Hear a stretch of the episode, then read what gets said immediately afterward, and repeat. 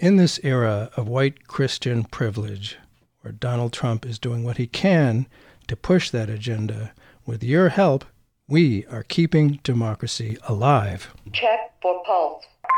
Stand clear. Ah, Push shit. to check for pulse. Stand clear. Push to shot. America's fascists are those people who think Wall Street comes first and the American people come second. What we've really seen is a financial sector that's gotten out of hand, has much too much of a role in this country. What Putin is trying to do and what Trump is trying to do is undermine faith in our government. an absolute typhoon of terror against African Americans. There's a huge gap between public opinion and public policy that people don't feel that they can do very much. I speak tonight for the dig- dig- dignity of man. Myth is so much nicer than reality, reassuring. It makes us not have to think about uncomfortable aspects of who we as Americans are.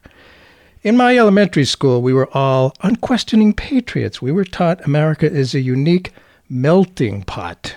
All cultures were absorbed equally into something new, a strong alloy in which we were all equally part. No culture dominated. That was the beauty of America. Well, we were also taught that we who owed our being to those that gave their lives to overthrowing colonialism would, of course, never support any big, rich country that colonized people who wanted to govern themselves and daringly enough to determine their own course. Then came Vietnam. We sent hundreds of thousands of our young men and women to prevent the overthrow of colonialism, the thing I thought we were all about. The old myth was shown to be false. And for those of us growing up in the 50s and 60s, it was deeply upsetting. The myth of a melting pot is today being shattered. It is upsetting, but perhaps like the reality of our war in Vietnam, it is a crucial learning opportunity, which will make us better as a result. Of course, in this Trump era, there are more of those who allow themselves to believe that, that America was intended by its founders to be a white Christian nation. So, which was real? Are we a nation welcoming all religions equally, or is that an illusion? Our guest today, Kia, uh, Joshi, has written a new book on this very timely and important topic called White Christian Privilege The Illusion of Religious Equality in America. Thanks for being with us, Khyati. Thank you for having me, Bert. It's nice to be with you. It looks the book looks at questions such as what is Christianity in America? How has it been leveraged to maintain and reproduce structures of domination and subordination? Are we really a nation of immigrants?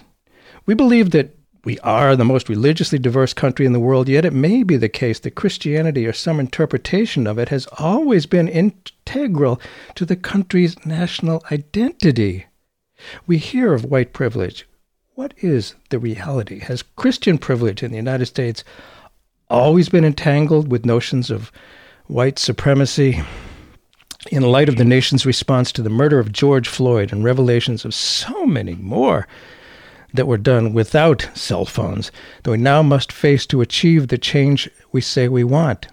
How has this reality affected the lives not just of white Christians and people of color, but indeed all Americans in often subtle ways? Well, Khyati Joshi is professor at Fairleigh Dickinson University. She's also the author of New Roots in America's Sacred Ground Religion, Race, and Ethnicity in Indian America, and co editor of Teaching for Diversity and Social Justice, third edition. Well, again, thanks so much for being with us. This book seems to be especially timely today, but it didn't just pop into the scene instantly. How did you come to write this book? Who is the intended audience?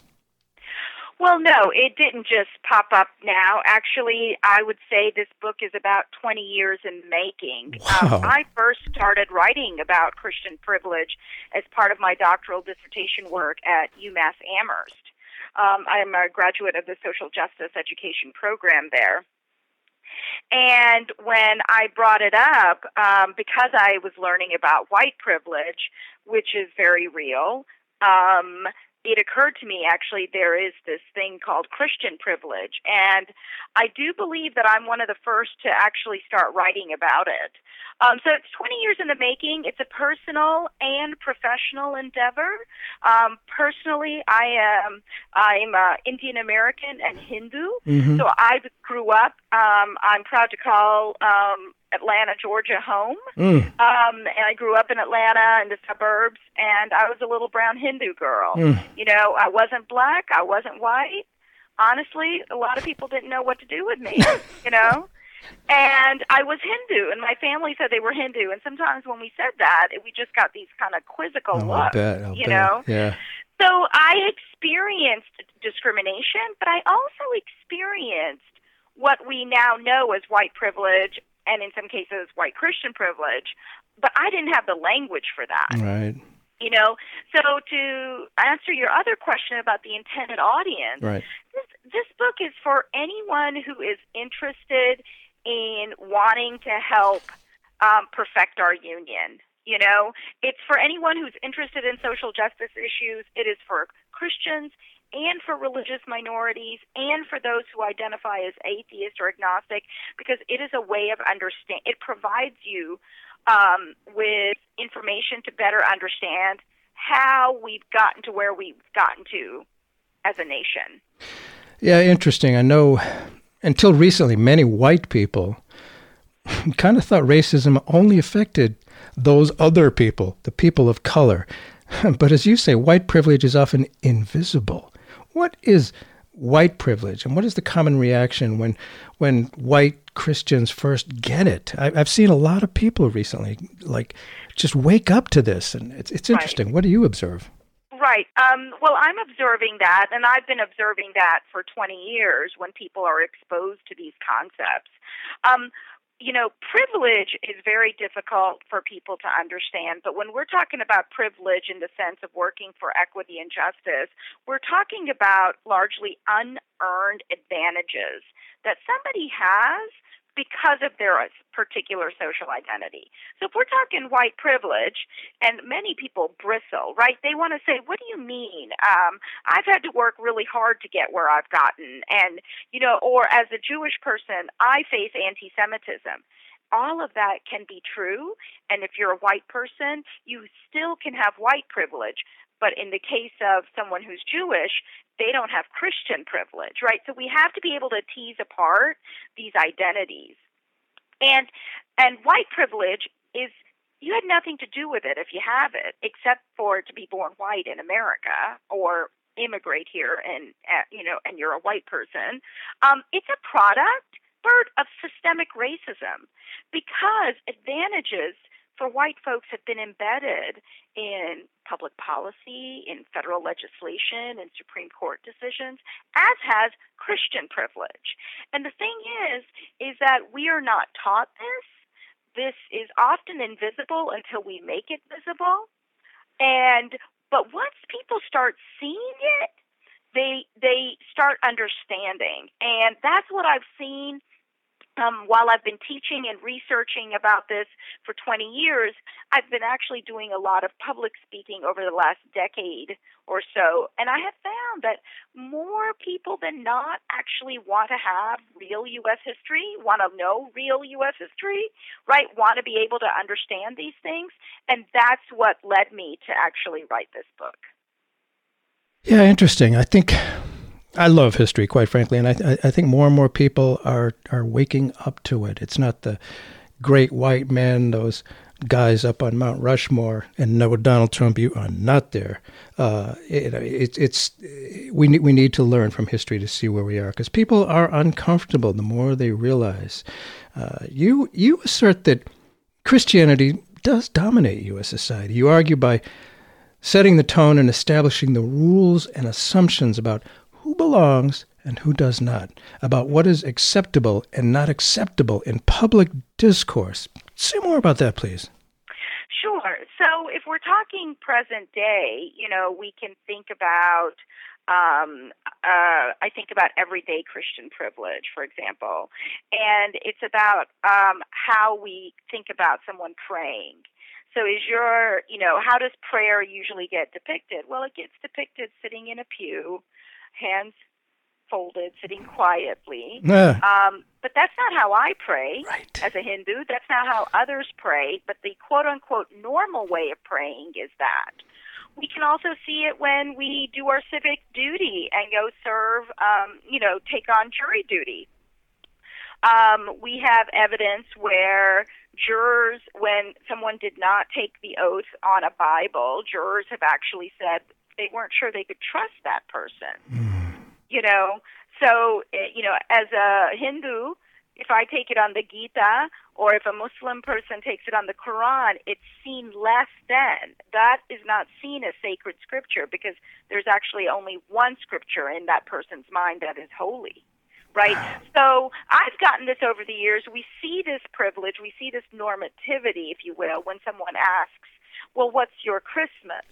Or what's your Bible, right? Yeah. We, we have to change that language to make it more inclusive and to understand there's not just one. Boy, if you look at the history of, of immigration and how immigrants have been treated in this country, uh, you, you might be surprised. I think of uh, Woodrow Wilson and so many other people. For those who may have just tuned in, Bert Cohen here. We are keeping democracy alive. Our guest today is Khyati Joshi, who's got a brand new book called White Christian Privilege The Illusion of Religious Equality in, Imagine, uh, in America. Yeah, so much, so much illusion. And you know people prefer illusion. They think you know a bible of course that's it if you don't swear in a bible. And of course 9-11 really confused people and obviously uh, you know uh, agitated a whole bunch of incredible racism people confusing hindus with muslims and certainly hindus do not confuse Muslims with being Hindus. We know that. So you, you grew up Hindu in the 1980s in the Bible Belt, the so called Bible Belt. How did that inform your motivation for this book? Well, yeah, I have uh, several personal stories in the book, and there's several that are not there. Um, it was, you know, um, I just didn't fit in. Um, I was made fun of. I was bullied. Uh, pretty badly in middle school and even high school. Um, National Geographic played a role in that because I would, um, you know, kids would be like, "Do you have your own pet elephant?" or "What's your mud hut like?" You know, and things like Yes. that. Oh, my. Um, the fact, and this continue, we see this in popular culture in the 90s and even in 2000s, um, where various Hindu deities, like Ganesh, who is half human, half uh, elephant, you know, are depicted in caricature ways, not in respectful ways. And so I encountered a lot of that. One of the experiences I had that I didn't realize what was happening is that my um I was in middle school or eighth or ninth grade and my high school had this Shakespeare festival every year and it was at the local civic center. So I was at the civic center and during intermission of the Shakespeare play, we're all hanging out in the lobby and my classmates go outside and my my teachers a couple of them come to me and pull me aside now i was kind of a goody goody two shoes in Yeah. school so i was a little worried bert when i got pulled aside like what did i do well i only found out many many many years later that there was a klan rally happening outside oh, my God. and that they were concerned and didn't want me going out because I was a, practically the only student of color um, in the entire high school, you know, in suburban Atlanta at the time. Um, and you know, I, I've thought about that a lot, and I've thought about how my teachers didn't have the language to talk to me about that. I wish they would have, you know, but instead, nobody wanted me to know what happened. Nobody said anything to my parents Mm-hmm. none of that was done right so th- there was there were lots of experiences that couldn't be explained at the time Mm. and that later then i learned about um you know my father is an obgyn and he practiced for 40 years almost 40 years in atlanta georgia and when his um a, a wonderful woman was his office manager and she went to work for him and soon thereafter she's a white southern baptist woman hmm. Soon thereafter, her church congregation, members of it, gave her a hard time for working for my dad. You know, he wasn't Christian. He was this dark skinned man. And she always defended him. And actually, a few years after some of the grumbling started, a new minister came to the church. Uh-oh. And his wife eventually ended up working for my dad also. Ah. Uh-huh. You know? So, you know, um, I have stories like that in the book also, you know, but it, white Christian privilege kind of comes out in so many, many different ways. And we have to see that, you know, one of the issue, one of the reasons I talk about illusion is that people believe because we have freedom of religion enshrined in the First Amendment, that that's the case for all religions. And that's the illusion. It's not the case for all religions. No, no, it's not, and uh, it brings up so many issues that are that are current right now. And this does seem to be a time where we're facing a lot of things we'd rather not face. You know, just keep keep the blinders on, keep going. But you know, it may be hard to face reality as opposed to myth. But good, good for us. We're doing that. Yeah. And you know, I've always considered myself not to be an American Jew, but a Jewish American. I look white, eh, but there's a difference, as I found out later in life. Is is white Christian and American synonymous? Uh, they often are used Yeah. synonymously, Uh-huh. and sometimes when people are talking about American nationalism, Hmm. um, particularly American exceptionalism, we need Hmm. to be able to talk about white supremacy and Christian supremacy right there Oh yeah. because it is there. And that's why I think it's really important we tease out that as a Jewish person, you will face anti Semitism, and as a white person, you have white privilege. They, they, it's not mutually exclusive. You have different identities, you know? True. Um, and that that that takes some time getting your head around, though. You know, we we do have to be able to kind of have places we can go to talk about these things and think about them, and that's what we're kind of lacking. Yeah, it's interesting to I am male, obviously. It's uh boy, we have a lot of work to do. We white looking males. There's no doubt about that. It's very confusing and it's a good time. You know, you don't learn by not learning. It is, and you know, you brought up if you know white and Christian and American are used interchangeably. Uh-huh. Yes, they are. And the thing is, is that we have to see why that's the case. yes. And that's where, Yes. you know, history can come in. Most people don't understand that when you look at, for example, you know, you refer to the melting pot and immigration. Mm-hmm. When we think about our immigration laws, there's we have to see the role religion has played there.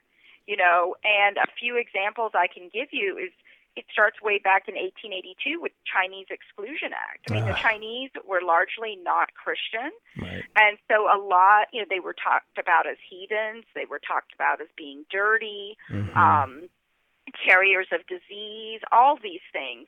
Um, that played into the fact that we then passed, Congress passed the 1882 Chinese Exclusion Act saying that if no one from China, with few minor exceptions, could come to the United States. Right. Now you fast forward to two particular immigration acts, 1917 and 1924. Oh yes.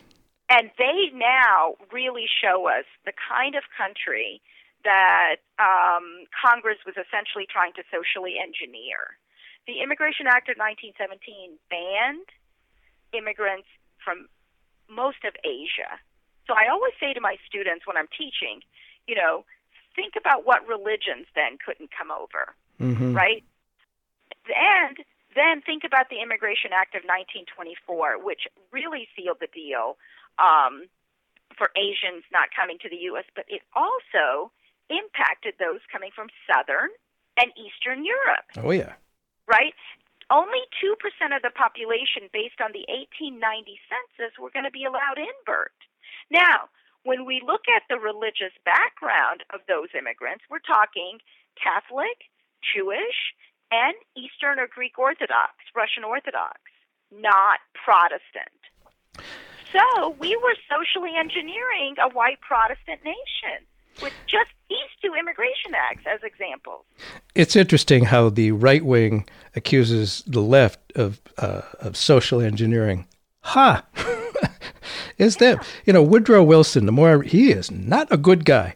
Under Woodrow Wilson, immigrants were openly considered less than American. Very, Yeah. very clearly, he called them hyphenated Americans. It was all part of the uh, switching from being anti First World War to being, yeah, yeah, go kill those Huns, which is again in fact, the Germans actually fought the Huns. But anyway, they were not 100% Americans. That continued well into the 20th century. Are we still burdened with, with you know, hyphenated Americans, immigrants considered less than American? I, I guess we are.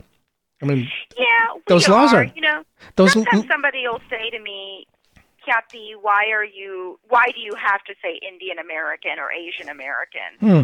And I say, well, American itself doesn't just doesn't include me.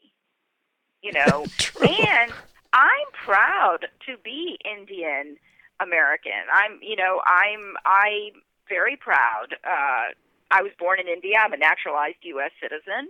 Um, I came to this country at a very young age, but I have a lot of family there. You know, so I'm I'm proud of that. But I also am very proud to be in this country, and I actually believe that doing the social justice work that I do, writing this book, it is you know one of the most patriotic things I can do, Bert, because Yes. it is a way to help um, perfect the union. It really is. Oh, no question about it. And we, we all have to do that. It's what citizenship is about. It's not uh, a spectator sport. We have to Yes. do that ourselves and participate in it. That's what our founders intended, really. I people I, I've actually heard people insist that our founders, you know, since they were all white Christian men, that they intended America to be a Christian nation. What, thinking of history, what what have you learned about that? Well, I don't necessarily agree that that's what their intent was necessarily, but that is a little bit of what we can see transpired when we look at um, what has occurred through U.S. history. I mean, look, let's just, uh, you know, very briefly start at the beginning. When the Puritans came here seeking religious freedom, which we all learn in first grade, and we learn this myth that America was founded for on religious freedom, Mhm. for religious freedom. Well, nah, we got to do a little myth busting there because the Puritans came over seeking religious freedom, but they were in it for themselves. They weren't looking for everyone else, you know. Um, in terms of Native Americans, right? They believed they were ordained by God to kind of spread the good news Yeah. um, across what was considered New Israel Yes. right? And so the concept of manifest destiny has completely Christian foundations. You can go to um, the doctrine of discovery, which is a church decree from the Pope at the time.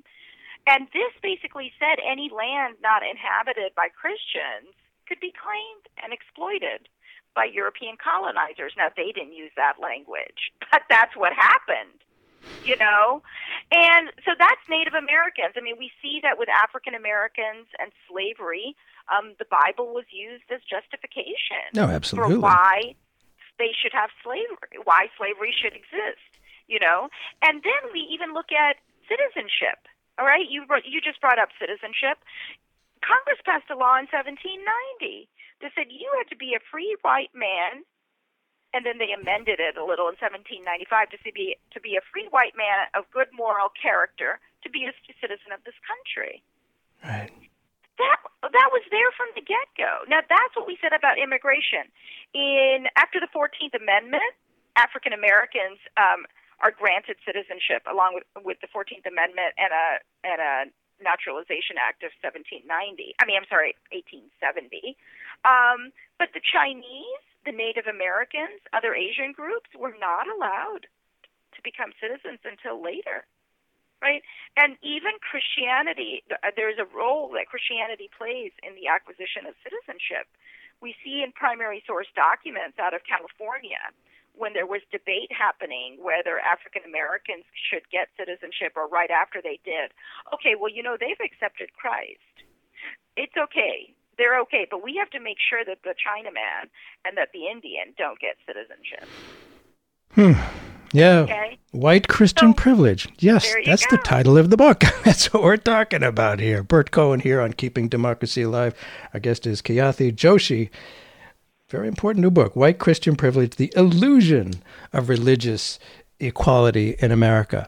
And there is the, you know, we all, we all I think, blew up, uh, grew up believing that religious freedom is important. I mean, my ancestors came here for religious freedom to escape uh, the rather nasty uh, Russians. Uh, at a whole bunch of people have done that for, at least in part, religious freedom, also to make a buck or two somehow. Uh, oh, let's suddenly the Supreme Court is looking at it, and uh, I wonder if we could look at compare the old notion of religious freedom with its current version, which specifically enables specifically enables discrimination and dominance and control. I know it's not in your book, but it's reality happening now. Oh, It is reality. It is reality, and we've seen it with court decisions just in the last few days. Right. What? What? It's um, a little disconcerting to see what's happening because religious identity is being privileged over other identities, and especially when it comes to civil rights. Um, in terms of some of the, you know, the the court decision, the Supreme Court decision regarding um, what uh, basically, you know, what ministers and folks at a religious school can do, and essentially, it's it's very problematic. Yeah. Um, what we have to be able to see, though, is that while in theoretically it's privileging religion uh, over other identities, we have to see how they are actually, you know, fundamentally privileging Christianity. Um, there was a case there in Montana. I think it was last week. The court decided um, that if you know vouchers also have to be provided Oh, for yes. funding has to not vouchers funding also has to go to for religious schools if it's going to go for X, Y, and Z purpose. And I think what we have to do is keep an eye out on that because, you know, will Jewish day schools get uh, access to that funding also? Will Muslim schools get access to that funding also? Or is it only really going to benefit Christian schools? And that's where we have to keep an eye on things. Whew, boy, is that dangerous territory. Betsy DeVos, thank you so much. Amazing. She's, of course, the uh, head of the Department of Education, out to destroy public education in some people's minds, including mine. Yes. Now, uh, we, we're getting to the uh, the uh, bedrock principle, or at least we think it is, the separation of church and state. Eh, th- That was a line pulled from one of Thomas Jefferson's letters and largely unremarked upon until the Supreme Court referred to it in 1947. Tell us a bit about its backstory, the separation of church and state. Something we, I strongly believe in. I hope it's got a bedrock. Well, you know, um, people believe it has a bedrock, so it's come to have a bedrock, Uh, be part of the bedrock, if you will. Um, that phrase is not anywhere in our founding documents. Um, it, it was in a letter, as you referenced, um, and actually was largely forgotten about until um, 1947 case uh, in with Everson. And look, at the time, way back when, um, we were a country, you know, that already had many denominations. There were the Mennonites, there were the Quakers, there were the Catholics, there were the Congregationalists. Uh, states also, before we were, uh, before 1776, states did have, in some cases, an official state religion.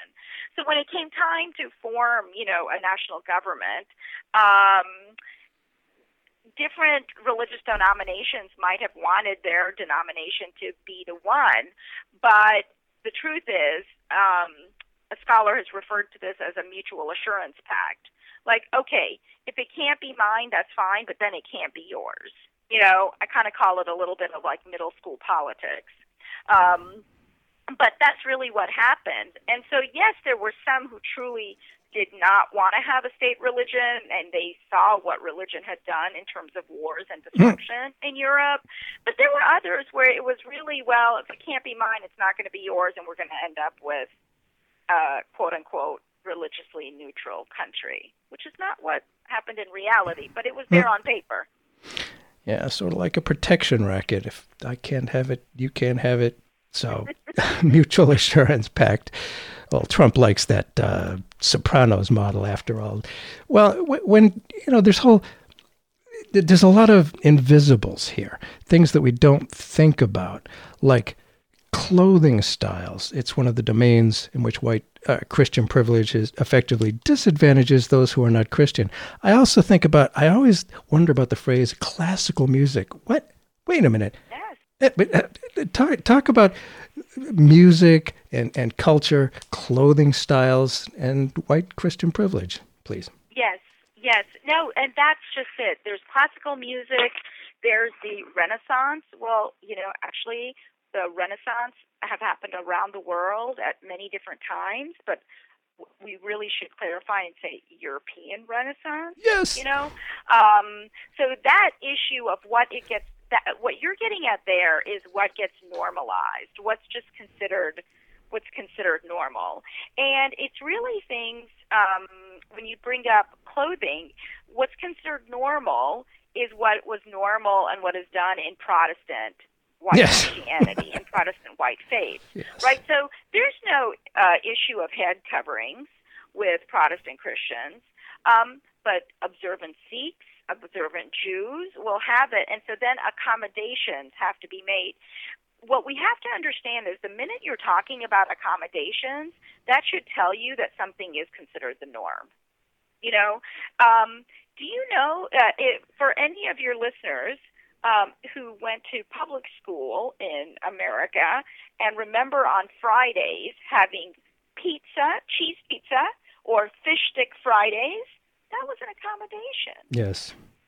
Yeah, I remember having a calendar of that and asking uh, when I was a little kid, it, there was always a fish stamped on the day Friday, and I never could f- quite figure out why. Right.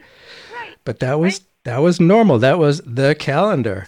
Right, and that was Catholics being accommodated. Yeah. Now, many others also observe Lent, not just Catholics, right. but uh, you know that was done.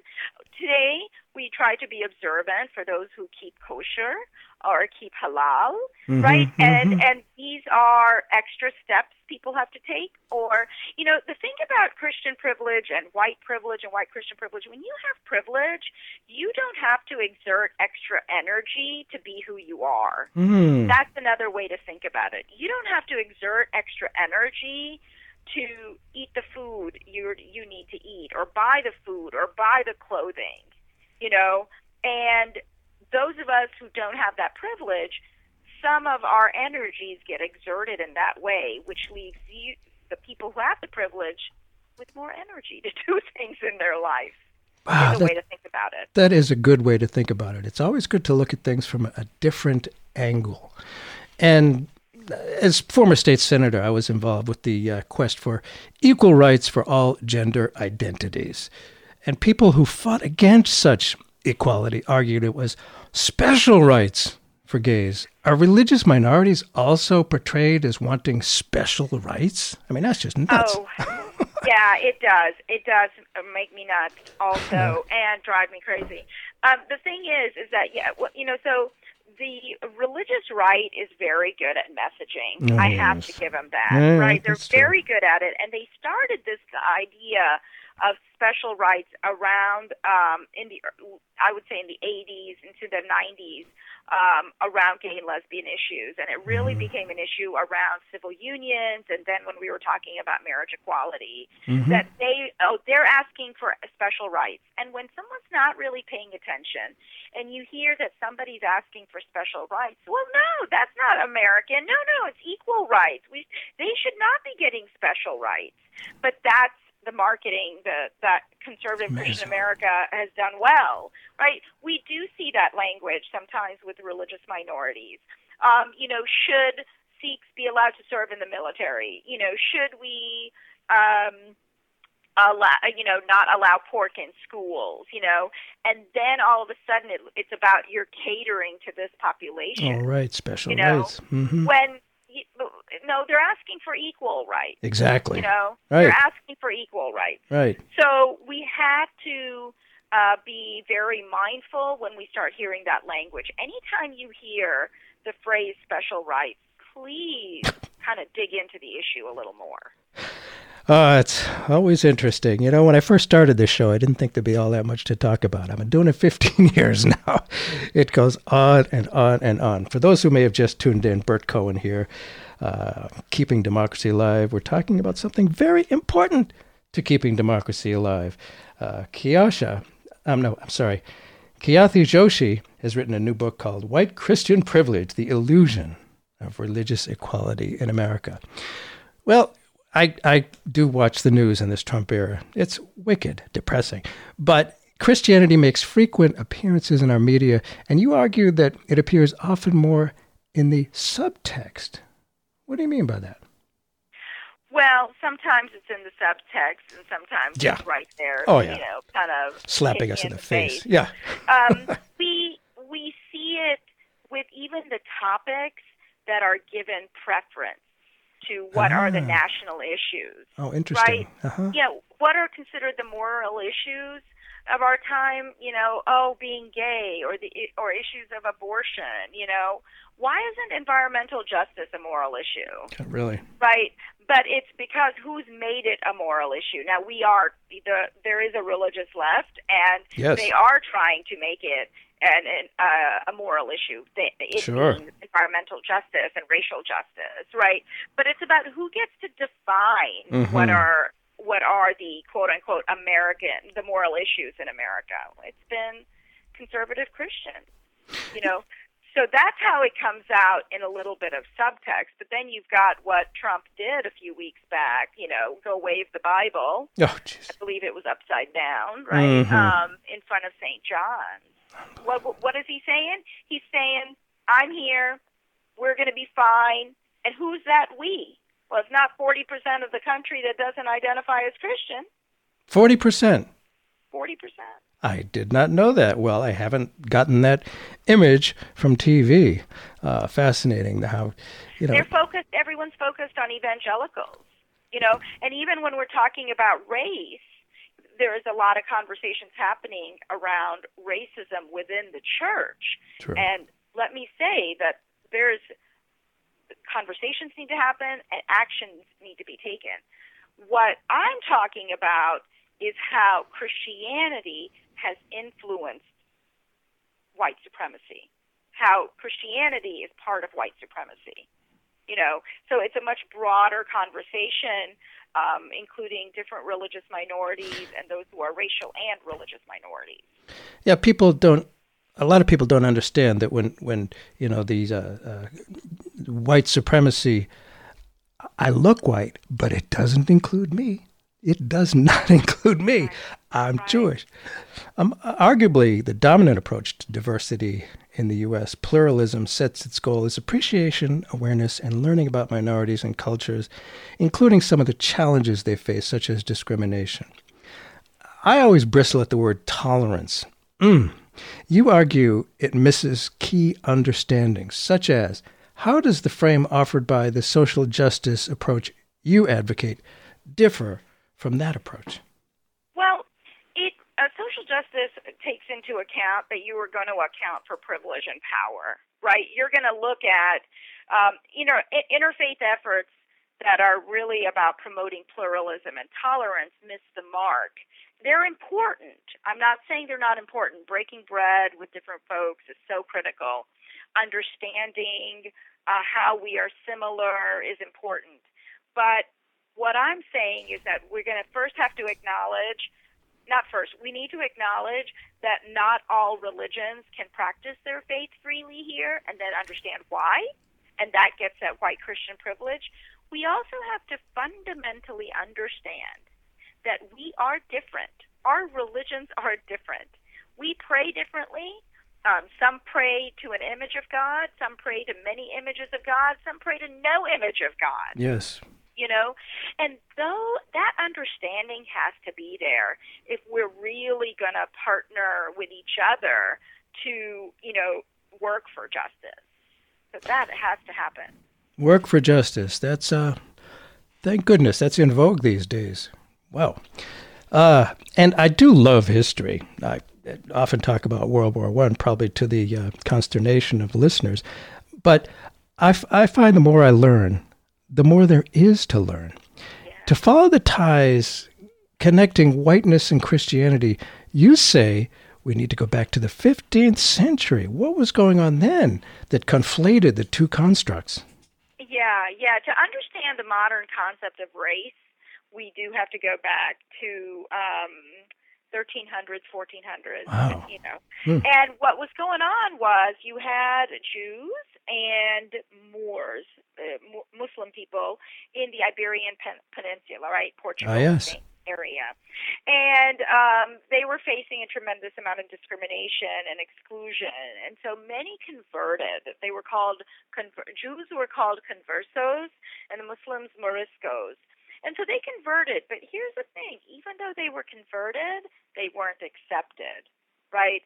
There was this idea of blood purity, and that um, even if you converted, you were still secretly Jewish Uh-huh. or even if you converted, you were actually really still Muslim. So it actually very much put this notion. Mm. Um, it essentialized identity. It it Mm. started rooting one's identity in biology, and then eventually, for that morphs. Mm. Right. So then we get um, fast forwarding a couple of hundred years, and we get the through the Enlightenment and moving onwards this idea of scientific racism Oh, yeah.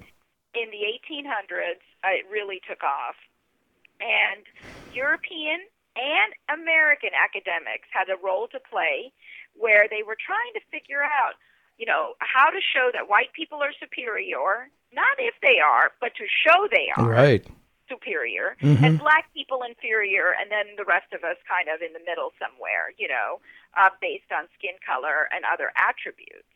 And this ideology, um, you know, Congress relied on it in in um, as, from, as ex, uh, from expert testimony Uh-huh. in, in making, for example, the immigration laws. Okay, scientific racism is also the precursor to Nazi Oh, yeah. ideology. Oh, yeah. So it's all connected. And of course, there's the wonderful science of phrenology. yeah. Right, right. and that was part of it. That was part of, you know, measuring cranial size and diameter of the nose and all of this is part of scientific racism. I don't like racism.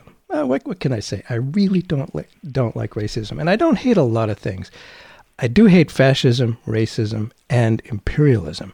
Christianity, race, imperialism, and expansion all came together in what we were taught in middle school history. Manifest destiny. Yeah. How did these things all come together as manifest destiny? And I'm amazed how many people still like that term. Well, yes, um, the White House had an ad out just the other day Oh, um, about about destiny is what the image said, and then in the text they talked about manifest destiny, which is again some might say a dog whistle. I say it's pretty overt as to what they're saying. You know, um, so first of all, manifest destiny is rooted in uh, whiteness and in Christianity, right? It was about taking uh, the land here from sea to shining sea Mm-hmm. um, and it didn't matter who was in who was already living there, No. Right? That that didn't matter. I mean, we when the United States acquired the Southwest United States Mm. during in the Guadalupe of uh, Guadalupe Hidalgo Treaty. Um, because the United States won the Mexican American War, there were people living there. But what happened?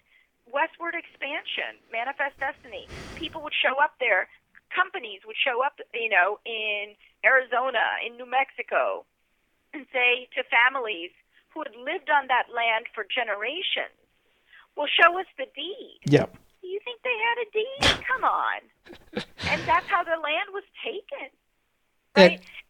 My ancestors didn't have, uh, you know, they didn't come to America with proper paperwork in 1890. It didn't exist. And I have to say, there's the the state of Israel. There were people there before, but it was similar kind of manifest destiny. You cite this uh, a legal case, uh, a couple of legal cases, Engel, 1962, and Schempp, 1963. as examples of Supreme Court evenly applying the First Amendment's establishment cause to Christianity, yet the cases nevertheless fueled the notion the government was taking religion out of schools. How was that interpretation propagated and how correct was it? Well, again, um, it's you know the way those two cases got interpreted and then those myths got perpetuated impacts education to this day. So these two cases were taking prayer out of school and the reading of the Bible out of school. That's what they were taking out of school. They were not taking religion out of school. Indeed, Justice Clark, in the Abington decision in 1963, said that one's education is not complete without the study of religion. All right? But what has how this been interpreted is conservative Christians have seen this as an attack on Christianity, on Ah, yes. religion, Right. not being in schools. And we have teachers. I teach teachers. I teach uh, our public school, private school, religious school teachers who are both, um, you know, come back to get their masters or are are future teachers. Mm-hmm. And overwhelmingly, when I walk into a school or I'm working with a school, they'll be like, "Oh yeah, we don't um, we don't do religion here. We don't want to talk about religion." How can you Wow. teach about certain parts of history and not talk about religion? Uh, That's not okay. Uh, That's not okay. And they, they, the- they don't realize what they're doing there, I'm sure.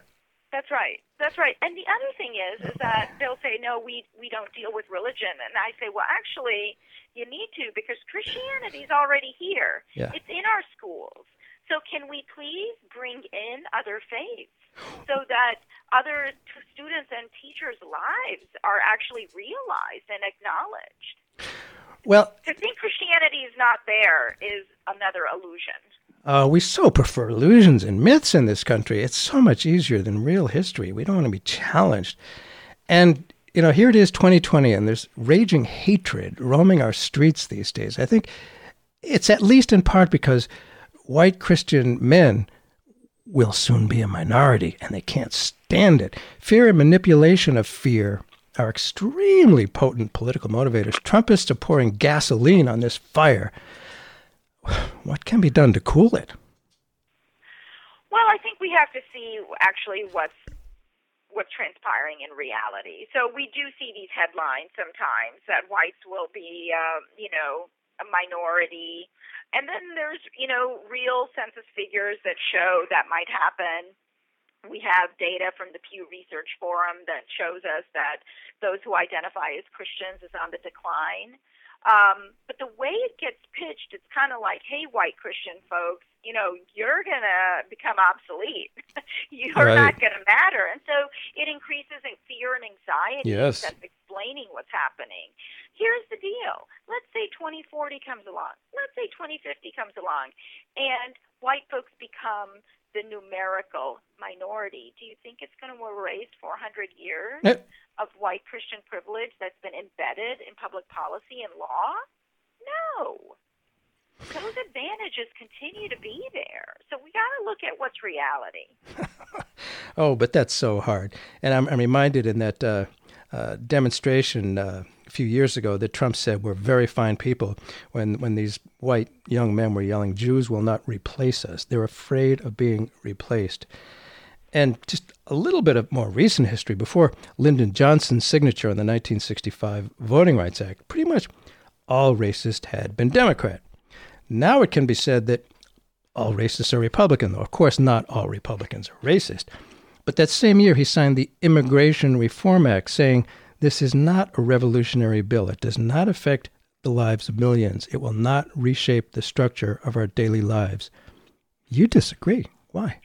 Yeah, because it actually did all of that and then some. Um, the Immigration Act of 1965 is actually part of my family story um, of coming to this country. Um, if you recall earlier, I was saying in 1924 we really kind of shut the door on immigration from Asia and from Europe. It really came to it; it flowed down to a trickle. And between 64 and uh, I mean between 24 and 65, there were a few exceptions, um, not nearly enough, I would argue, especially during the Holocaust, during World War II, and what was happening to Jews in Europe. Um, in 65, President Johnson signed this bill, um, and it has fundamentally changed the demographics in terms of race, religion, and ethnicity in this country. We would not have the diversity we have without this Immigration Act. Um, Hmm. Like I said, it's how my family came here. We are we immigrated to this country in 1971. I got to tell you, I was very much opposed to the war in Vietnam. Without that war, Lyndon Johnson might be remembered as a pretty great president. He tried to do some really good things, and being a Southerner, it it, it took some chutzpah, which I don't think is an Indian word. I believe it's Jewish. but you know what I mean. And, Yes. and and he did that. And of course, Trump signed uh, Executive Order 13769, known as the Muslim ban, as soon as he got into office. Some lamented it was not who we are as a nation. You disagree. Why? What do such policies reveal about our claim to being a nation of immigrants? Well, I think you can take, you know, the Muslim ban, you can take the way we have separated families, you can take putting children in cages and might be saying this is not who we are as a nation. And in fact, it is, if you know your real United States history, you know we've done this before. This is part of our le- our Yes. history. In 1917, we said we didn't want part most of Asia coming to the United States, right? There hmm. was a ban. There was a it's called the Barred Zone Act for a reason. We banned these immigrants from coming. And what in terms of separation separating children from their families in Yeah. present day, that's what we did to Native American children. Um, and by setting up boarding schools, Dartmouth Yes. in your state being one of the most famous, Mm. um, now Ivy League school, but it started out as a boarding school for Native Americans, to converting them to Mhm. Christianity, and where they literally beat the Indian out of the child. Right? That was the Mhm. wording they used, not mine. And so we've done this before. So um, I was kind of almost throwing things at my television when I'd hear the TV pundits and all saying this is not who we are as a country because I'm like, you need to get out of get off of television. You you don't know your United States history. I wish more people did. I wish people I uh, more history. In in the fifties, which I remember, white racists, especially down south, hated rock and roll because it meant black and white kids were dancing together, threatening their white privilege. So fast forward, and it seems the youth of religious minorities today are intentionally and particularly susceptible to the pressures of white Christian privilege. How, how is that uh, expressed? How can how can they best be supported? Well, so um, in my book, I actually spend a great amount of time on history and law, and I also spend a good amount of time on talking about the impact of white Christian privilege on Christians as well as religious minorities. And what Uh-huh. happens with religious minorities is that um, they can start internalizing ideas about their own faith not being normal or not being or being a little backwards or being a little odd. So we have data that shows that sometimes Muslim kids have thought less of themselves and their Uh-huh. families Right. because oh well what do you mean we fast for a month you know like how you know isn't that a little fanatical right they they start using the language they start internalizing the language Mm. that mainstream america is using to characterize their religion you know hindus you know what do you mean um you know you pray to all of these different gods they look like comic book figures right or rituals that are done that are not the way they're done doesn't look like you're at church or something, right? They get to be seen as odd, different, and so we have to counter that. I, I Mm.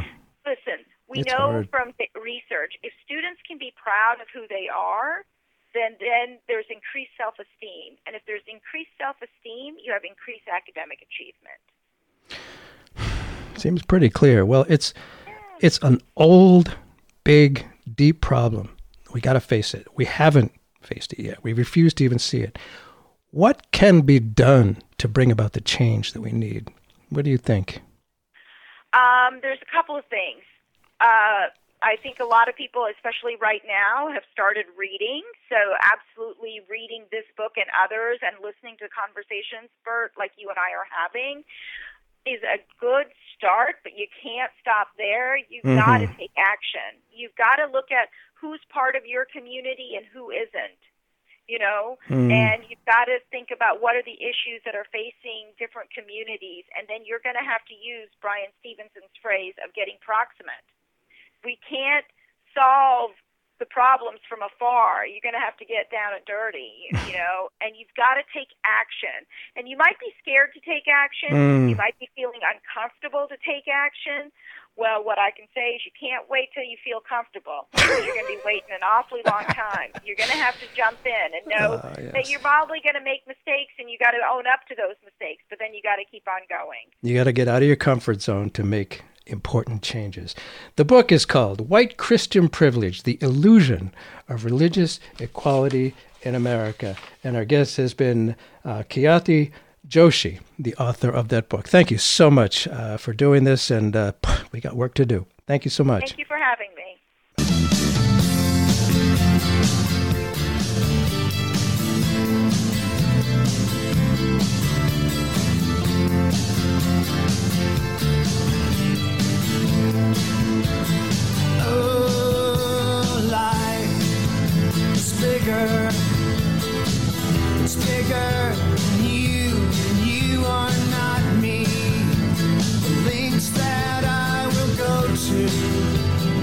Distance in your eyes. Oh no, I've said too much. I set it up. That's me in the corner. That's me in spotlight, losing my religion. Trying